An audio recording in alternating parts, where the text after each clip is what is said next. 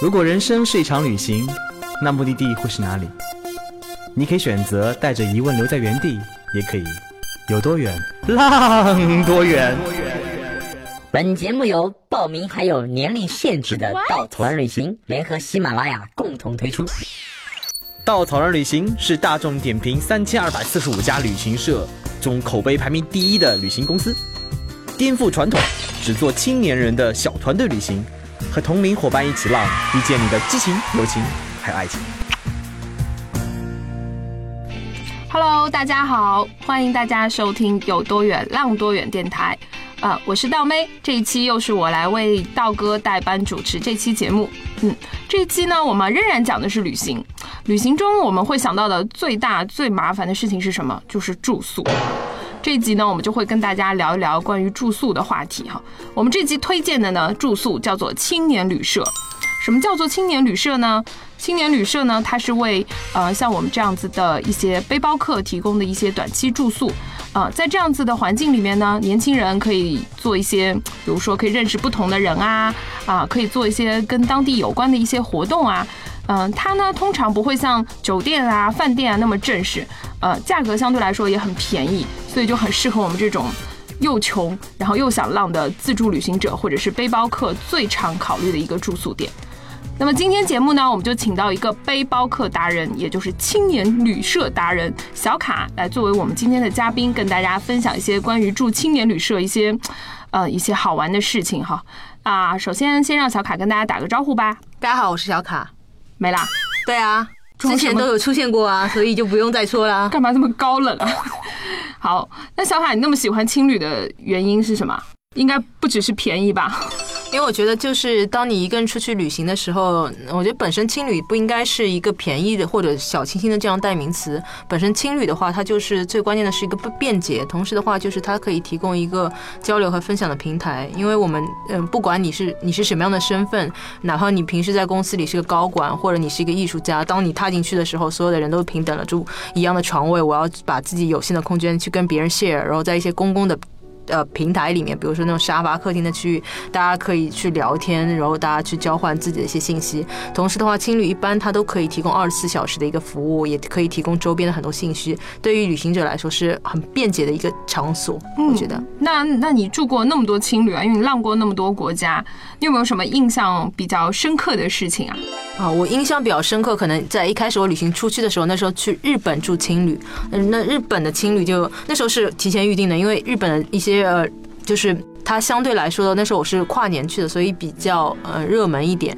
然后我记得我在奈良住过一个青旅，因为整体的话，就是日本的青旅，它就非常非常干净。然后它所有用的一个卫浴系统的话，基本我我我看过，因为我住过京都、住过奈良之后，发现它所有的卫浴的系统应该是它那种建材是统一呃采购采购的，所以它都是成规模的。然后然后因为我那时候在青旅，就是起床会特别晚嘛。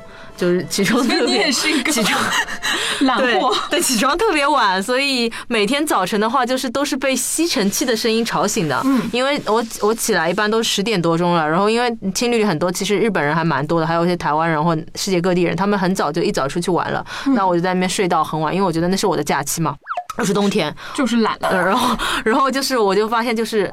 吸尘器场景就是那个我住的那个奈良那家青旅的话，它是当地的一对夫妻去开的，就是说它是一个家族式式的一个经营。每天早晨的话，他就开始吸尘器吸地板，然后吸尘器 对，然后把那个叫什么走廊地板全部吸一遍之后，我也没法再继续睡，因为他会敲门，你起来了吗？啊，你醒了。当我去刷牙的时候，他开始吸我房间里的地板，然后不止吸我房间里地板，因为那时候是四人的床位，他吸完之后还把每个房间的窗玻璃都擦一遍，所以基本的话就是我。我每天都等我出门的时候，我都已经观摩过。其实我不是主动观摩，就是都已经看过他们整个打扫的过程，所以我觉得就是说是非常神奇。同时，那家青旅的话，到了晚上，我遇到了就是可能在青旅遇到年纪最大的人，有一个九十七岁的老爷爷。九十七岁，对的，是一个阿根廷过来旅行的人。哇，嗯，所以就是我觉得那时候我觉得挺神奇，因为以前青旅基本都是年轻人嘛，然后他也会在。晚上烤火的地方，跟我们一起交流，一起分享啊，他自己的见闻。虽然他讲话是速度会比较慢，吗？老爷爷会困吗？那么晚，晚上也会住到他楼，他住的还是阁楼，比我的房间更差，所以他住的阁阁楼的那个八人的多人间。哦，所以我觉得青旅它的你包容性就是在于，就是你只要有颗年轻的心态，你都可以去到那边。嗯，然后，嗯，其次让我印象比较深刻的一家青旅是在保加利亚首都索菲亚，嗯，它是我见过最便宜的保加利亚的首都叫索菲亚，我第一次知道。索菲亚大教堂，你听过吗？你以为在哈尔滨吗？对啊，难道不是吗？对，哈尔滨是有个索菲亚大教堂啊。然后，嗯，在保加利亚那家青旅，它就非常的非常的大，嗯因为我一般的青旅，它就是比如说你到晚上去的时候，你你可能会有的青旅就晚上就很冷清，或者前台他有可能在睡觉，然后你听不到你按门的那个声音。因为我到索菲亚就是晚上的航班，然后我有点担心，因为下飞机已经九点半了，等我到青旅的时候就已经十点半了。嗯然后晚上十点半的时候，那家青旅还非常热闹。然后我进了前台的话，就是发现就是有另外一个背包可能比我早一分钟开门进去了，他拿背包就等在那边，然后我们把背包那个前台在旁边那个沙发上跟前面一批的背包客，然后讲一些讲解啊，他跟我们说示意我们等一下，他就那一说把前面那批人讲解完之后再过来。帮我们去办手续，然后当时我也是 walk in 的，没有提前去预定，嗯呃，就是查了他的信息，然后你会发现就晚上灯火通明，他的大堂区域很大，然后有一片区的话就有餐桌。大晚上还有一群老外在那边聊中国的经济，然后另外一边的话，他是一个是在看圆桌论坛对 是吗？另外一边的那个就是老外，他可能是在那个他有个瑜伽的区域，所以有个人两个人在倒立，啊，十点钟在那里对练瑜伽，对，在倒立，然后另外大概一个角落里还有一个人在拿电脑，估计在做什么攻略之类的。然后我就嗯去我住的房间，然后因为我要最便宜的嘛，我住的是十六人间，在一个阁楼里面。然后那时候十一点我进房间，我是第一个人，啊，所以其他人嘞，然后不知道呀，然后后来我就先睡觉了。然后半夜两三点醒来的时候，发现住了一半的人，我说好吧，反正十六间应该没住满。然后早上七点醒来的时候，发现去上洗手间的时候，发现全部满了。哦，就是十六个人全对部都，满后。来我才知道保加利亚它的它有饮酒的文化嘛，他晚上他有，所以很多人他可能。饮酒就是喝酒就，喝酒吗？喝酒啊！然后后来差不多我就八点钟起来，是因为那个鸟从那个阁楼里就会飞进来，然后就会把我们叫醒。啊，二楼啊，但窗又不关，鸟又直接飞进来了。是是主人家养的鸟吗？不是啊，就外面的野鸟啊。然后 画风有点奇怪。好，嗯，然后关键就是这家青旅的话，因为它早餐也不错，有一些自助早餐。因为大家知道保加利亚，你你青旅它早餐里面一定有酸奶嘛，酸奶又很酸，莫斯利安是吗？也不是莫斯利安，只是因为它那个喝吃了酸奶，它传说会比较长寿。嗯，嗯，所以每天不管多酸，我都会把它吃进去。哦哦，所以保加利亚那个青年旅社给你留下印象就是又大又有 鸟，有鸟，有然后酸奶。有酸奶，然后有各国的人，然后而且他前台也很热情。同时，他后来就是我刚咨询信息的时候，他跟我说晚上你回来吗？回来还可以吃晚饭。后来我是哦，他还喊晚餐啊？对，后来我才知道他还还还晚餐，然后晚餐后来那天我早回来比较早的去体验了，就是他会准备一份面和一份炒饭，然后你可以二选一，然后咱 totally 含早餐和晚餐一晚上九欧，九欧，对，是我住过最便宜的哦，青旅真的。好划算哦，好适合我们这些穷学生 啊。那哎，那那个十六个人住起来会不会有点吵啊？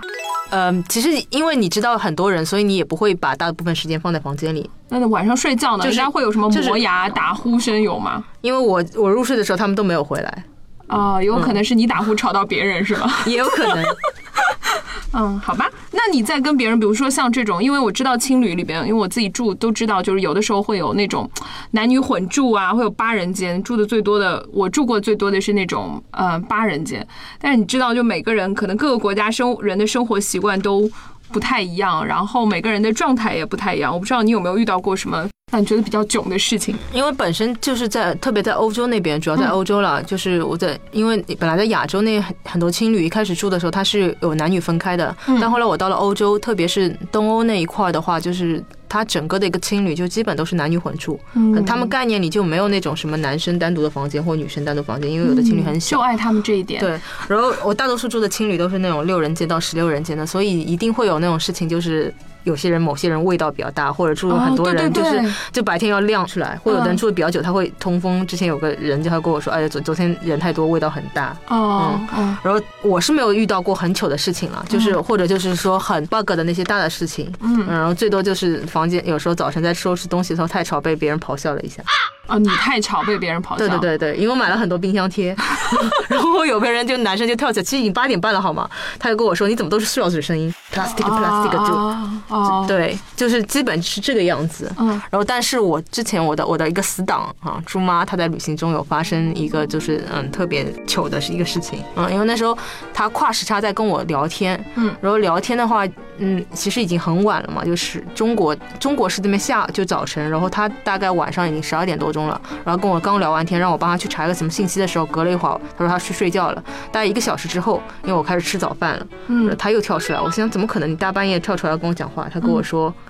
他房间里遇到了一个尿男，尿男，对，然后他被吓死了，因为本身那天的话是这样子，他住了一个八人间的混宿的，然后他住在他那个床位是靠窗的，呃，底层，嗯，然后他们那个床位呢，就是他的他那时候他的包，他背包就会放在墙边，他就他们那个床位就旁边大家都知道会一般会有帘子嘛，遮光，他说他半夜就睡到半梦半醒的时候，突然听到有水声，嗯。然后水哗啦哗啦，他一开始以为在做梦，他在做梦，什么梦到瀑布之类，或者在划皮划艇。然后后来就觉得怎么感觉潮潮的，嗯，就湿了。对的，然后他就一下醒了之后，发现这旁边都都就是他的布开始有有水，然后他打开布一看，发现一个男人在对着床边，在对对着墙边尿尿。啊，好 好恐怖。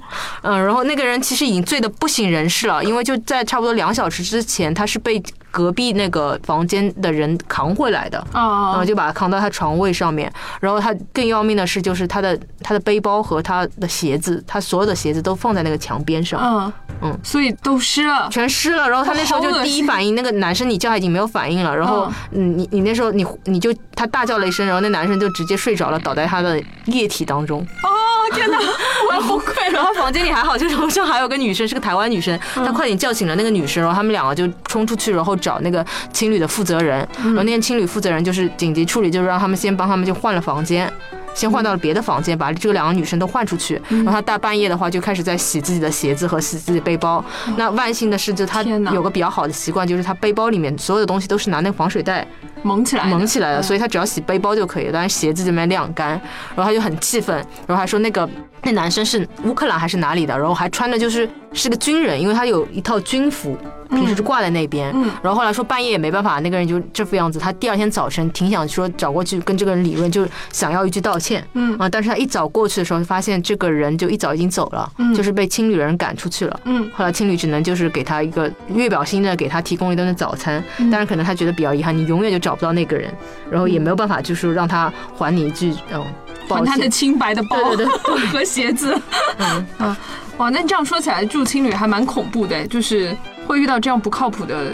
同睡的睡友哈，但是你我觉得其实你这种你碰到很囧的事情的概率也是非常低，因为我就没有碰到过，我身边朋友可能也就他那，可能你就是那个让人很囧的人吧，有吗？所以你觉得你没有遇到过？嗯，说到这囧的人，就是你遇到的有意思的人，或者就是让你产生很很深远印象的人的话，就是他的一个。密集度是远远大于你碰到那些不好的事情。嗯，那你可不可以跟大家分享一下，你有遇到在青旅遇到一些让你比较印象深刻、觉得有挺有意思的人？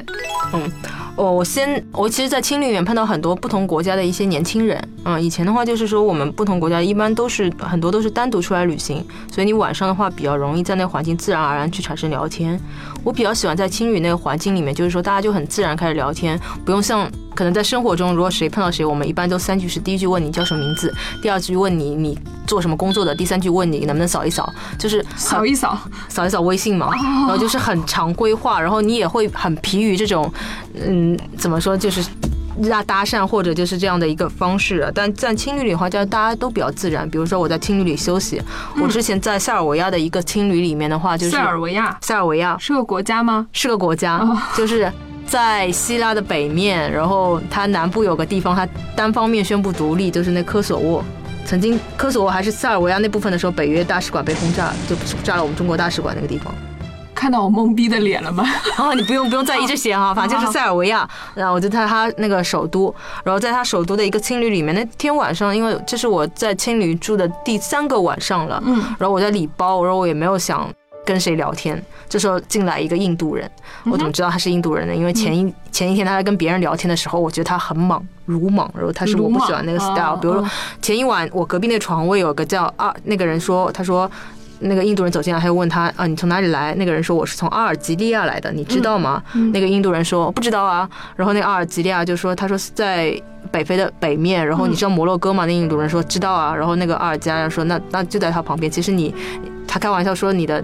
地理也真的有点学的有点差，嗯，结果那个印度人就讲，我干嘛要去学地理？就我是个背包客，当我去旅行的时候，我才会看这个国家的一个地图。如果不去旅行，我根本不需要了解。然后当他当别人好像也没有错哎，当别人问他 你是从哪个国家来的，他说。他身在印度，I'm born in India，我就很奇怪那时候听到，就是一般人就说你是哪里来的嘛？你是哪个国家？你你身在印度到底是什么什么意思？所以你觉得他有点傲慢是吗？对对对，然后就不是很喜欢，而且胡胡子拉碴的，然后长得也不像印度人。这样也要被你歧视啊？对，然后，然后那天他又，嗯，他又跟我聊天。就一开始我们的话题就是说，他他又问我哪里来。后来，嗯，我说上海来的。他说啊，他之前在上海旅行过，遇到过非常好的事情。他说他到浦东机场想问人家地铁怎么搭乘，结果当地人就不止给他指了路，然后还给他买张交通卡，里面充了一百块钱人民币。哦，有这么好？对，然后我就我那时候只能说，那你运气真的比较好，或者那天不能黑自己的国家，说我们的人没那么好。我说那可能人家比较喜欢你嘛。然后那然后继续聊，然后聊完之后，就是我觉得那天晚上他可能比较想要倾诉，所以那房间里也是我回来比比较早的。虽然虽然我在理行李，我跟他有一搭没一搭的聊着，但是他还蛮投入的。后来他又告诉我，就是是男生女生，是个男生。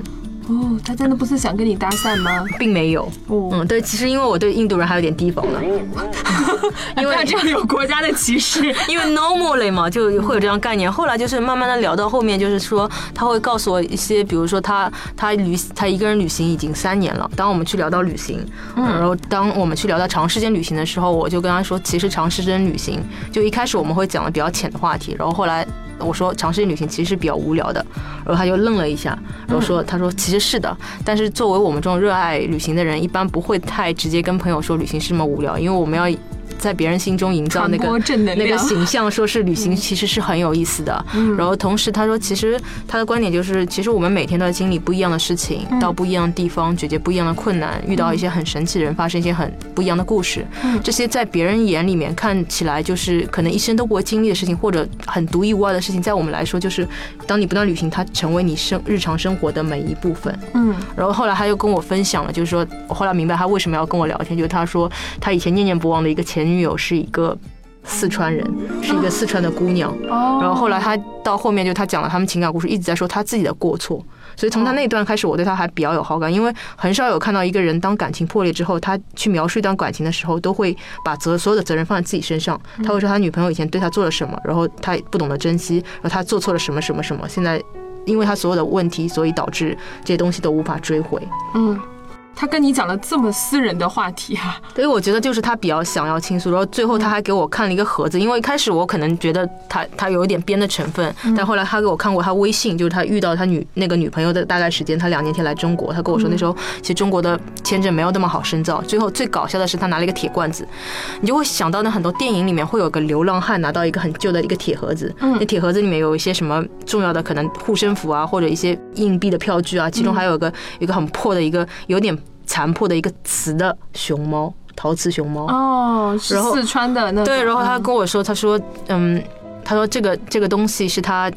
前女友那时候送给他的，他说这个小东西能代表他的家乡。嗯，他说我也不知道，鬼知道，就是我旅行三年了之后，我还收了这个东西。然后当时我非常明白，因为你如果随身带着，对的，在一个铁罐子里，很小的一个罐子里，就因为你是个背包客，你我们只会带日常用品。对，然后除非我短期旅行，买买买一些东西回家，我不太会带那种没有任何功能性的用品。你会？为了 装逼少给我装！当然，你一定就会带很多什么毛绒玩具啊，但是那拍照啊，不要以为我不知道。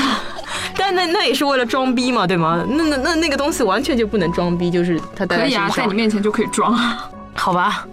然后然后他就跟我说，就是说那是他前女友送给他的这个东西嘛。然后他会讲到，就是说他为什么旅行？嗯，他说他出来旅行的话，他有两种很我觉得有点矛盾的观点。他第一种观点是说，他其实出来旅行都是因为那些该死的电影，比如说《摩托日志》。他看了那些电影，让他不太安分，然后出来旅行。嗯，而且其实印度其实没有很多人像他这样长时间在外面去旅行的。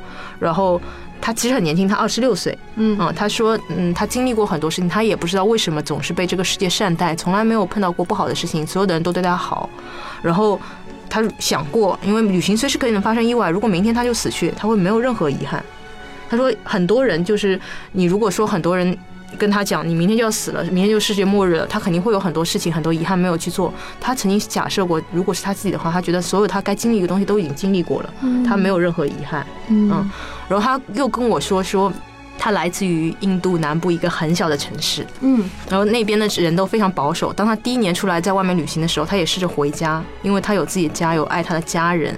然后本来他也有工作，后来当他回到印度的时候，他发现回不去了，因为他回到印度的那半年里面，他也在印度各地旅行，嗯，他一直在流浪的状态，所以他又出来继续旅行。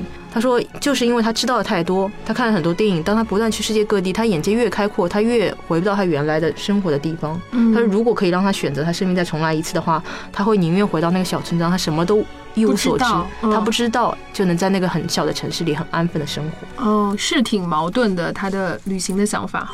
嗯，然后。因为刚刚讲到，其实我在青旅碰到很多年轻人嘛，就是大家年轻，如果是年轻人，你比较容易就是互相去聊天，无无论你来自什么样的国家。嗯但我记得唯一一次我在青旅里有碰到一个一个老人家，老人家九十七岁的老爷爷，不是老那个老爷爷，就是只是只是过一下而已，就特别是比较晚了，我们也没怎么聊天。然后有一次我在青旅，其实也是那个南斯拉夫那个国家里面，然后等一下，南斯拉夫啊，对啊，你都去一些。就是地图上可能就马其顿啊，就是塞尔维亚、克罗地亚、斯洛文尼亚这些，原来就是南斯拉夫。对对对。然后那时候我在一个青旅里面，然后啊在前台看到一个背包客，一个中国人面孔。因为本来那时候南斯拉夫那种地方旅行，其实碰到黄种人概率也比较少，中国人更别说了。然后我看到了一个老太太，老大概有多大？啊？大概看她脸五十多岁。在南斯拉夫啊，对，在青旅里面，关键他旅行吗，他在旅行，然后他一个人，而且他背着背包，哦，他背包就比我小一点点，嗯。嗯，然后人也挺挺矮的，没有那么高嘛，然后我就跟他聊天之后，我一开始以为他听他口音，以为香港人嘛，讲粤就有点粤语的口音，后来他跟我说他广州来的，嗯，然后就还蛮神奇的，嗯。嗯，然后因为那次的话就是我们马上就要。走，就是我马上要离开，然后我我是当天晚上的火车，我要去那个 Zagreb 去克罗地亚，然后他要去布达佩斯，嗯，所以嗯时间很短，我马上要出门。那我就留了微信号，我要我要，因为我他说他到这边来，对这边历史一无所知，然后拿了地图还走错了，因为他的拿中国地图上面没有科索沃这个国家，进了科索沃之后去不了塞尔维亚，他只能去罗马尼亚绕了一圈，然后他就说，我就想他可能老人家吧，出来也没什么经验，同时他去的下一站目的地正好是我去过的，嗯，所以我本来问他要微信，加他微信就是说，我说我我知道有些推荐我可以发给你，因为我现在时间来不及了，哦，然后当我们再次遇到的时候，就是是在波兰。因为他朋友对，就是我到了那个城市，我发了一条朋友圈，我在克拉索克拉科夫，然后他说他第二天过来，嗯，所以我就跟他说，要不你第二天过来，我们一起吃个饭吧，因为因为他我是那天晚上走，然后他早晨过来，嗯，然后。嗯，就是一个在在餐厅里面又聊上了，然后一开始我就觉得他就是一个没有什么旅行能力的中国老人家，因为他一个人出来旅行，而且就是他也找不到我要去的那家餐厅，因为其实地图上随便搜一下搜，他让我去他青旅接他，因为我们后来住的不是一个青旅啊，我说我住我我我当面就问他，我说我住的是九欧的青旅。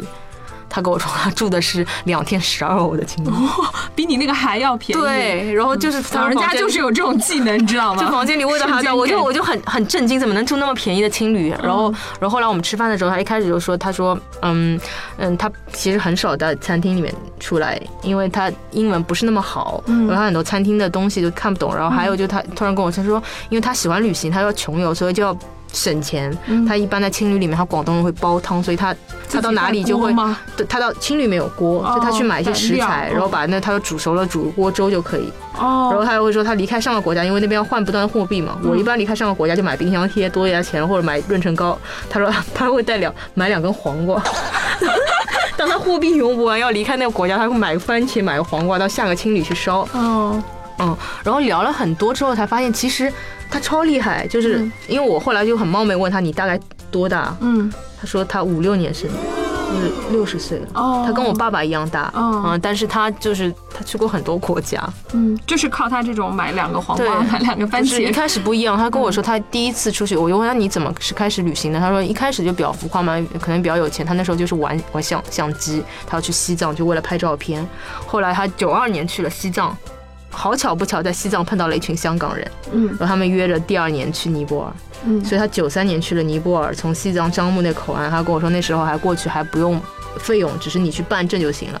然后他在他在尼泊尔玩玩玩玩，又碰到了一堆香港人，那个香港人跟他抢要去印度，嗯，所以他后来是慢慢就是越来越上瘾，越来越上瘾。对对对，因为他说一开始年轻的时候你都不知道害怕一件事情，他就心里就想就要逞强嘛，你香港人能去，那我也能去，嗯。所以他当时就在尼泊尔办了香呃就是印度的那个入关证明，然后后来他自己在香港出差的时候，在香港买的书店里买到了印度的地图，但他没有买到巴基斯坦地图，嗯所以他就后来只去了，因为那时候巴基斯坦连个地图都找不到，所以他九四年就去了印度，所以他开始旅行的时候非常早，然后他在旅行的过程当中，其实他也是在不断的认识他自己，嗯。然后他跟我分享，就是说，他说他因为他不是那个很倾诉善于倾诉的人，只是我后来发现比较好奇，我不断对他进行一些提问，嗯。比如我问他你为什么，就是我我问他你怎么开始旅行的，然后我问他就是说，比如说他现在跟他女儿的一个相处模式是什么，嗯。然后他说他现在跟他女儿就比较平等，然后他 coach 他女儿。